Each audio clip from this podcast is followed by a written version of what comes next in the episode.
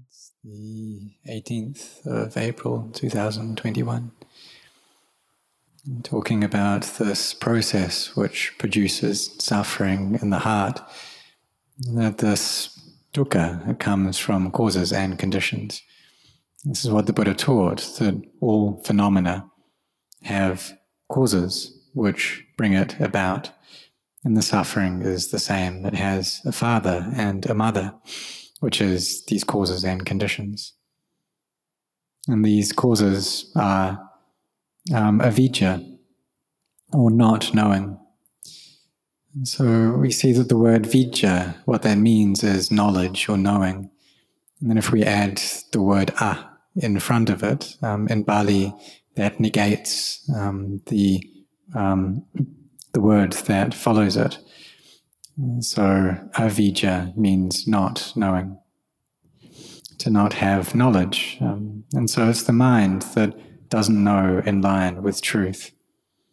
And this doesn't happen anywhere else. It doesn't happen in any other person. It happens right here within our own minds. And uh, so this process, which um, brings about suffering, is something that the mind doesn't understand.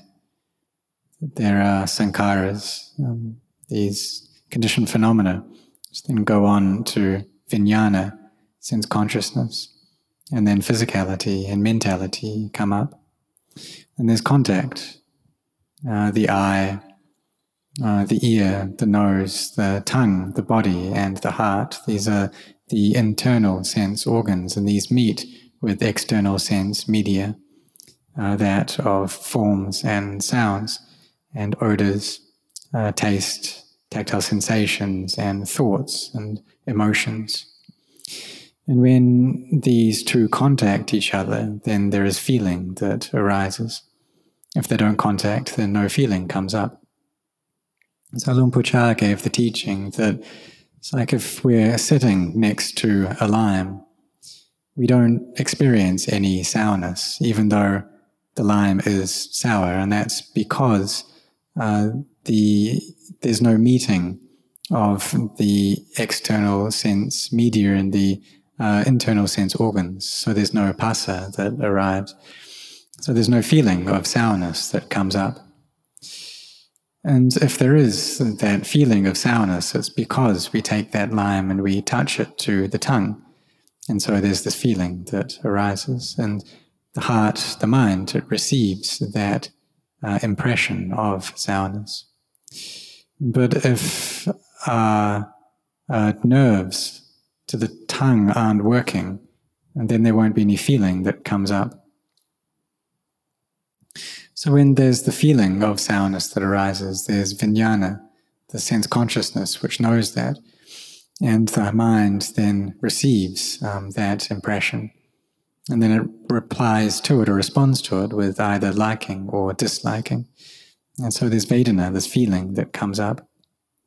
Uh, but these things are separate. Uh, the sense consciousness, vijnana, and the mind, they're two different things. If there's no um, contact, or the tongue isn't working, it's not functioning properly, uh, then there, it doesn't uh, receive that sense impression, and so no vijnana arises. Uh, but the mind still knows that there is no feeling there, there's no contact, no sense impression there. So we see that the sense consciousness and the mind, they're two different things, they're not the same thing. And it's uh, the same with sight as well. Um, that if we see something, uh, then vijnana arises there. Um, and there's this um, receptivity of the mind that it receives this image. And then the mind goes and attaches to that, that I am the one that sees. So we can see with people who have uh, problems with their brains, uh, there may be some dysfunction or disorder within the brain, or perhaps one part of the brain is just not functioning at all. And uh, the mind can give orders to the brain, telling the body to stand, for it to walk, for it to lie down, for it to sit, uh, telling the body to say certain things or to eat. Uh, but because the brain isn't working, the body just doesn't respond, it doesn't function in this way. And uh, perhaps the nerves, um, they're not functioning properly in the brain. And so uh, the body doesn't respond appropriately. Or for some people, maybe half of their face can just go numb um, because of these uh, problems in the brain. And uh, even though there may be um, something kind of jabbing them, but the mind doesn't feel any pain at that point. But we take this, um, all of this still to be a self, that I'm the one who feels pain or I'm the one that doesn't feel pain. So if we see something, then we attach to that, that I see. If we don't see something, then it's still me who doesn't see. So there's always this self there that's appearing. And this comes from the, um, well, this leads on to attachment. And so there's this ignorance, this craving, and this attachment, leading on to liking and disliking, and then becoming birth, arise. And this is, this is what pushes up suffering. And then when suffering appears already, this then flows backwards. It becomes the causes and conditions for other things, the cause for birth to appear, and then that becomes the cause for becoming.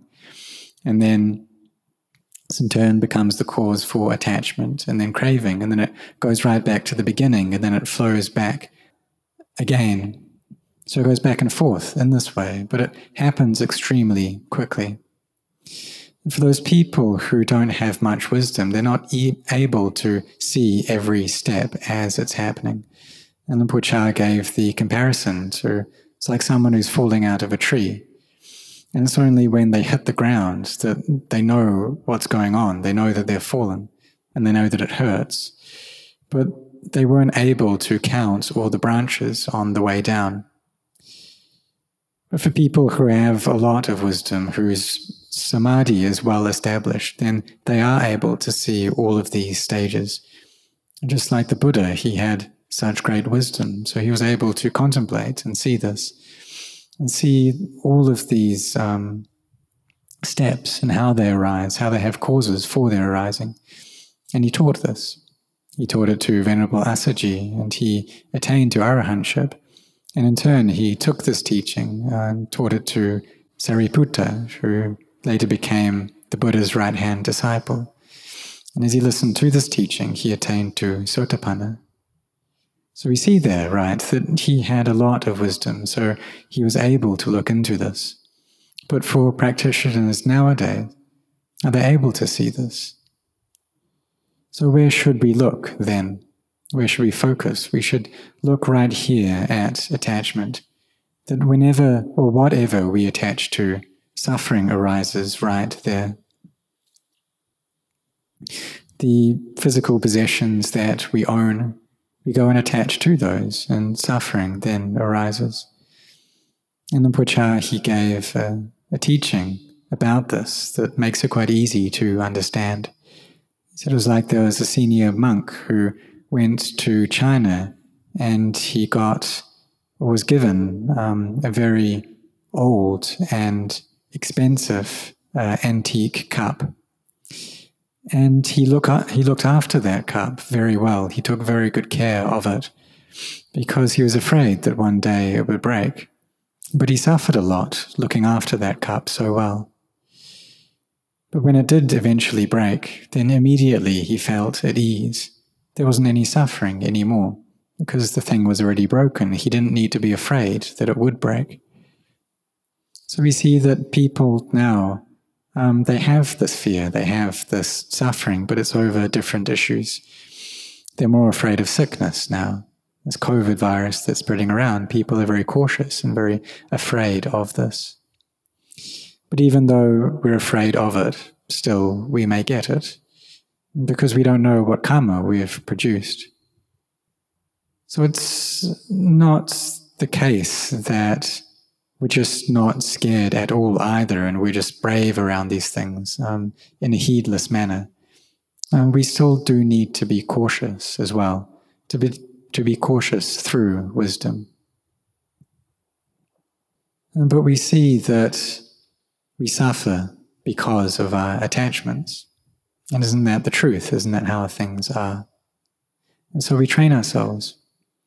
And at this point where there's contact, where there's contact between the external sense media and the internal sense organs, uh, then feeling arises. We need to have mindfulness right here, seeing any liking or disliking that comes up, training ourselves at this point. And we have mindfulness there, teaching the heart, telling ourselves these things are inconstant, they're not sure, don't go and attach to them. And we need to try to do this um, whenever this comes up. But it's often the case that we're not able to do it all the time. That our mindfulness isn't swift enough to know all these things as they're happening. And uh, when there is this contact, then with a lack of mindfulness, we'll go and attach to it.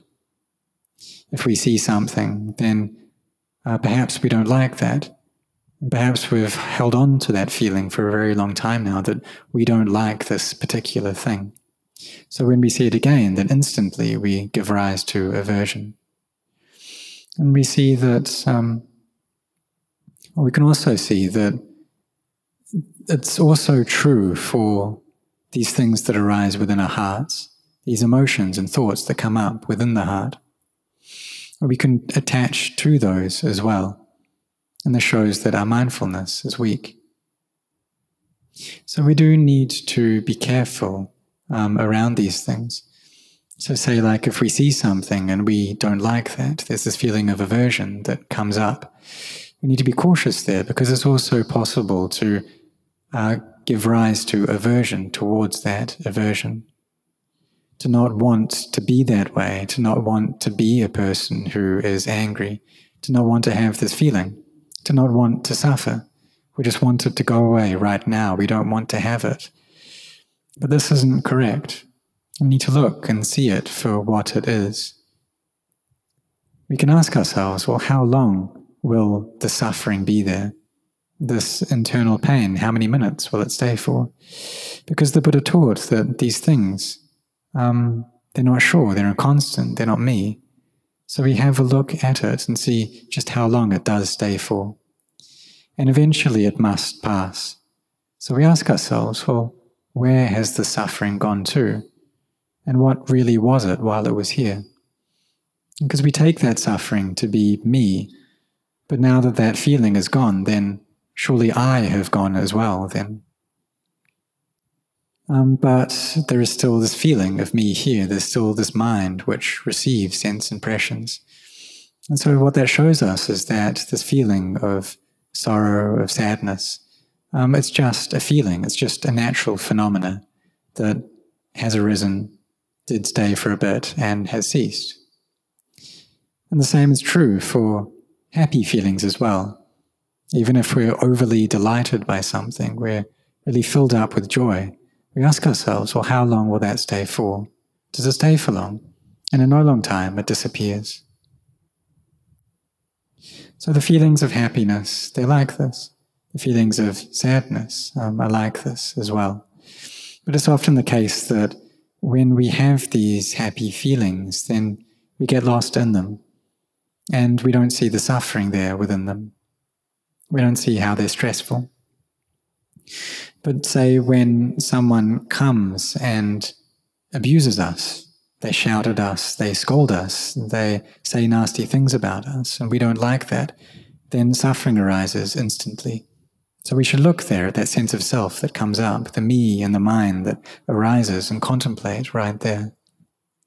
If we're someone who's skilled at separating out, separating out the elements, um, then we should do that and ask ourselves, well, what is it that they are shouting at? We separate these things out, just like how we can separate the parts of a car and see that really there's no car there at all, or the parts of a house. So we come back and separate out these bodies as well and see that they're not self. We take apart the earth, the water, the fire, and the air and see that really there's nothing there within it. And in doing that, we see how this body is something that arises, stays for a bit, and ceases. but really there isn't any one there at all. There's no person who talks, no person who scolds or abuses.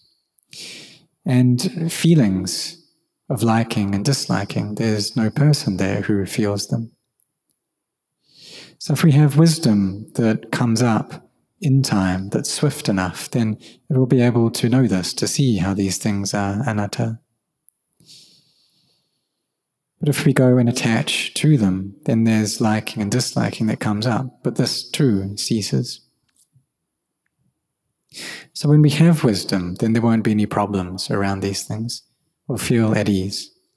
But when there's a lack of wisdom, there's a lack of samadhi, um, then when we meet with sense impressions, we'll go on and attach to them instantly. And there's suffering. So we contemplate right here at this suffering. And if we're not able to contemplate, then we just endure there. So we should look and see how much energy our hearts have. If we can't contemplate, then we just bear with it. If we're able to contemplate, then we bring up mindfulness here. And that shows that our samadhi is quite good already, that we're able to contemplate. And so we shouldn't get stirred up by these things. We should just practice in this way. Whenever liking or disliking arise, then we look right there, we contemplate and see the nature of them right there, see the Dhamma within them. So we just practice in this way, we do things like this, and we don't doubt about this path of practice because this is the shortcut way, this is the fastest route right here. Having mindfulness. And what do we have mindfulness over? What do we use? Well, we have these meditation words, these mantras or parikrammas that we use. And uh, practitioners do need to be using these, do need to be uh, meditating with these. And just like how I teach to chant a lot, to do a lot of this. Itipiso, go through this many times. Uh, for lay people to be chanting this a lot, a lot. Um, and as we chant this over and over, then our mindfulness becomes better and better. Because as we're chanting this, the one who we are recollecting is the person who had the highest wisdom, the Buddha, this Pulu, the one who knows. So we say Buddha is the one who knows, the awakened one, the joyful one. And we recollect the Buddha in this way. So what did he know? He knew that all physicality and mentality is not me, it's not mine. What did he wake up from? He awoke from delusion. And he found joy in the Dhamma. So when we recite these things in this way, then the mind comes to peace in the state of samadhi. And when samadhi is well established, what do we do then? Well, we bring up wisdom, and our wisdom should get better with that firm samadhi. And so we use the samadhi to train, to teach the mind. And when we're chanting, we bring our mindfulness to be firm in that chant. We don't just repeat these verses like a parrot but rather we settle our minds here with that chanting. And um, sometimes, if that chanting isn't working, then we can contemplate um, instead. Just like uh, this word Samma Sambuddho that we chant, the, the, the Buddha was fully self awakened. And what did he awaken to? He awakens to uh, this state of the physicality and mentality are not self. And he saw this with clarity. So we should contemplate in line with this how the Buddha taught that these things are not self. But the thing is, is that our minds still take it all to be a self. They see it in this way because they still have delusion within them. And so we should look right there and train our minds right there. Because the mind that is already trained brings us happiness. So we put in our efforts, we really focus ourselves on this, um, settle our minds, and uh, be intent in this path, to not retreat, to not be lazy. And just like how we've had a firm intention to study and gain an education, and we've succeeded in that. And with our work, we've had this firm intention, the sincerity to do our work, and we've succeeded.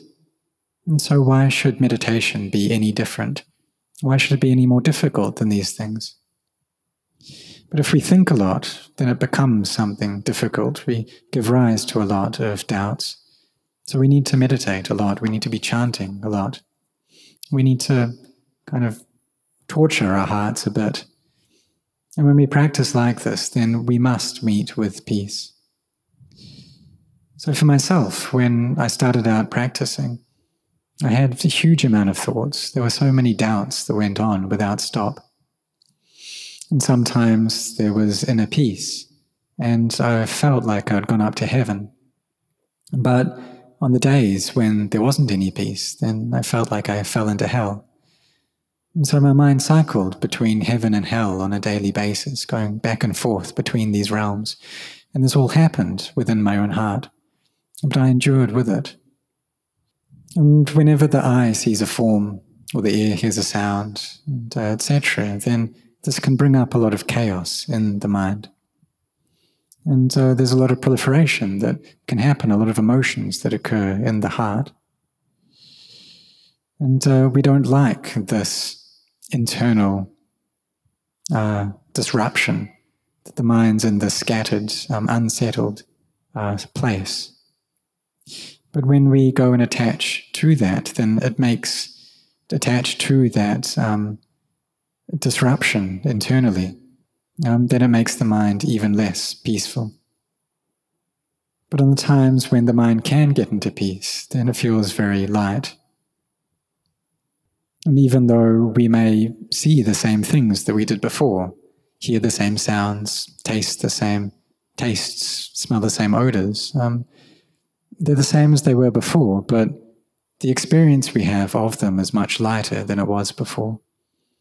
So we do need to depend upon the samadhi and the wisdom, the mindfulness there within our hearts, and really need to put our efforts into this training. And then when we do this, um, then we will gain knowledge um, of this path of practice. We'll know what it's about. So as we develop our mindfulness, then samadhi will get better, and uh, wisdom then can come up. But if wisdom isn't arising, then we need to come back and put our efforts into developing mindfulness. We need to teach our minds and try not to mm, get involved in the things which reduce our mindfulness. And what that is mostly is too much talking, too much chatting with other people. And this will reduce the peace in the hearts. And so we should try chanting a lot, reciting uh, the recollection of the Buddha or this word Buddha. Do this a lot. Go through Tipiso many, many times to be really intent in this way, to do it with the best of our energy. Perhaps we can get through 108 Itipisos 10 times a day. And if we can do this, then the mind will definitely reach peace. And we won't have the time to go chatting with other people because we'll be spending that time chanting. And so our hearts won't be all scattered like they were before. So, in this act of going through these chants, what we're doing is we're abandoning uh, wrongdoing and we're giving rise to merit. And we do this constantly, always looking after our minds, always bringing them to a state of peace. And when they have this energy of stillness, um, then the practice gets a lot easier. But in the, be- in the beginning, it's quite difficult, however. Uh, perhaps we get into a state of khanika samadhi, this uh, minor or temporary concentration. And then when the mind leaves that state, then everything comes back to what it was before. We experience love and hate just like we did before. There's all this drowsiness, all this doubts, all these things come rushing into the heart. And so we come back and we train ourselves again, we meditate again, until samadhi becomes something that's easier to establish. And whatever feelings come up, we have mindfulness there. If the mind's liking something or disliking something, then we know what's happening. We have our awareness there. And if we can just teach our minds and tell them that these things they're not sure, they're inconstant, and our minds accept that, then that's enough. But if they don't accept that, then we need to explain in greater detail. we need to ask, well, what is it that we do like? And so we like this body, then what is it about these bodies that we like? And we take them to be beautiful. Well, how are they beautiful? What's really beautiful there? What's inside these bodies? And what do they depend upon? Well, these bodies exist due to breath. And if there's no breath, then the body goes cold. And we won't want to get near it, we won't want to touch it. Just like how some people um, turn disabled in one way and um, they lose feeling to half of their body, and even um, that part of their body can become cold and they don't want to touch it. No one wants to touch it. And that's what people who um, are dead are like, that their body is just cool. And uh, people are afraid of that. No one wants to go near it. They're afraid of death in this way. But it's just natural for dead people to be like that, for their corpses to be cold. So therefore, we do need to train and to contemplate, um, to see that there is no beauty within these things, and this will relieve the heart's lust. And we can ask ourselves, well, what is there to be afraid about? What's there to love? What's there to hate? We see that there's a me and a mine within this, but attaching to these things is what brings us suffering. We see that all beings want happiness. None of us want to suffer. And so, why would we get angry um, towards anyone? Why would we attach to hate towards anyone? It's because of the delusion in our heart. We still attach to me, myself, and other. But if we look well, then we can ask ourselves, well, what is there to hate? That everyone needs to die. No one wishes to die, uh, but all of us need to meet with this. And so there's no need to go thinking that we hope that other people die because they're going to have to die anyway. The people that we uh, don't like, that these feelings we have towards them can change. We can go from liking people to liking them and then disliking them and go back and forth between that. And especially these days, uh, people can go back and forth very quickly. And so if we don't like someone, we feel like we want them to just go away, we want to push them away. But what we should do instead is try to push away our defilements. And that these feelings are coming up is because our mindfulness is weak. And when mindfulness is weak, then all of these sense impressions will enter into our hearts, and that's just normal. But if we have energy, then we'll be able to contemplate. If there's no energy, then we just need to endure. There's a sense of self that comes up, but we shouldn't worry about that. Don't make a problem out of that. And just carry on meditating. And as we carry on uh, with this path, then the suffering that we experience will be reduced. The doubts uh, that we have will be reduced. So we just look here at our minds. And uh, if we have good samadhi, uh, then we're able to do that well. We go through this chant every tipi so, and do this many, many times, or chant Buddho, Dhammo, Sangho. And uh, through this, then the mind will become less scattered, and samadhi will be able to arise because we're just bringing the mind to one single object of this chant. And it's not with other objects, it's not with its loves or its hates. And if the mind does give rise to feelings like this, then we contemplate and see how there's no me, there's no other there. And we gain knowledge in this way, little by little. It progresses gradually until our samadhi becomes better. And the khanika samadhi, this momentary samadhi, it develops into neighborhood, upacara samadhi. And things become lighter here, they become easier. As we leave the state of samadhi, these emotions and sense objects arise again, but we're able to fight with them, we're able to put up a fight. We still have feelings of love and hate, but we're able to steadily see into them, gain clarity around these things. And this shows the wisdom has come up. And so we should practice in this way, try and train ourselves like this. And we all have faith, so we should put that faith into practice mm, to see the danger in the cycle of samsara. And the happiness and suffering in our heart, this is the cycle of samsara. So there's these actions that we produce by body, speech, and mind, which we call kamma. And these produce uh, fruits. They have vipaka kamma, their results. And then this pushes us into creating more kilesas, which push us into creating more kamma. So it has the cycle in this way. But when we have mindfulness, we're able to fight against these kilesas. And uh, so there is this cycle there, the cycle of uh, ignorance, craving, and clinging. Or we could say of kamma, vipaka kamma, and kilesa. But the sotapannas, they're able to cut this, shy, this cycle shorter. Um, they keep the five precepts with purity, and they have the wisdom to see into these things to one degree. And uh, so it's no long time before they're able to overcome these things. But there still is some, the mind still believes to some degree in me and mine. But when wisdom comes up, um, then we're able to cut away at these things. We're able to see with clarity.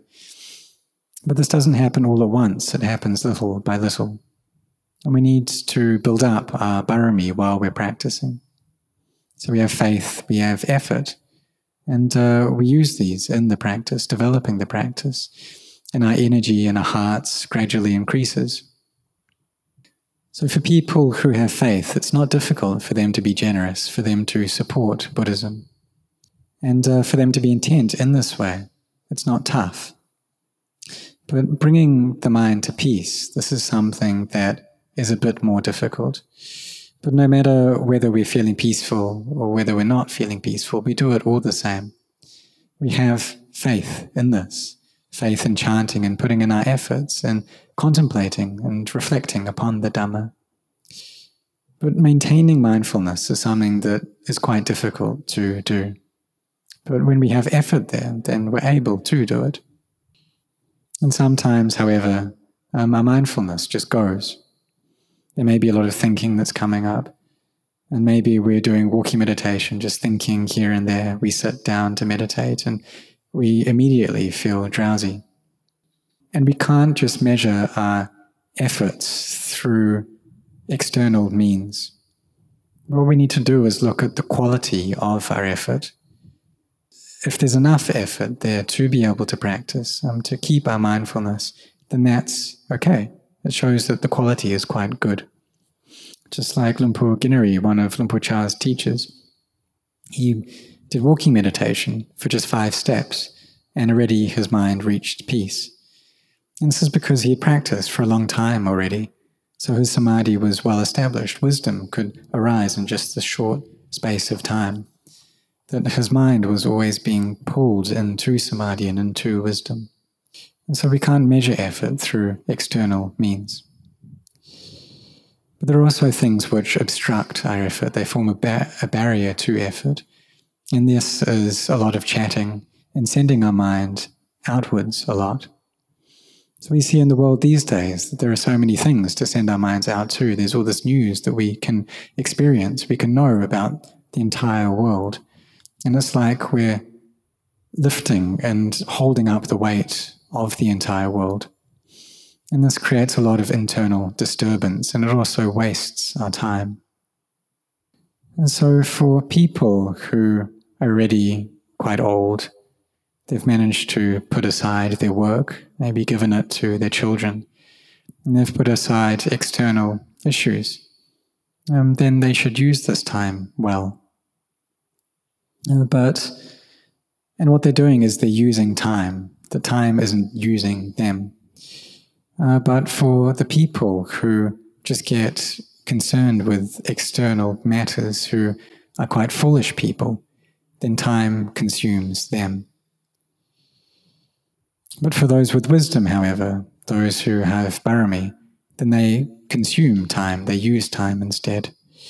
So we need to set our intentions well to put in our efforts on this practice. And our minds do become better through it. Our samadhi becomes more firmly established.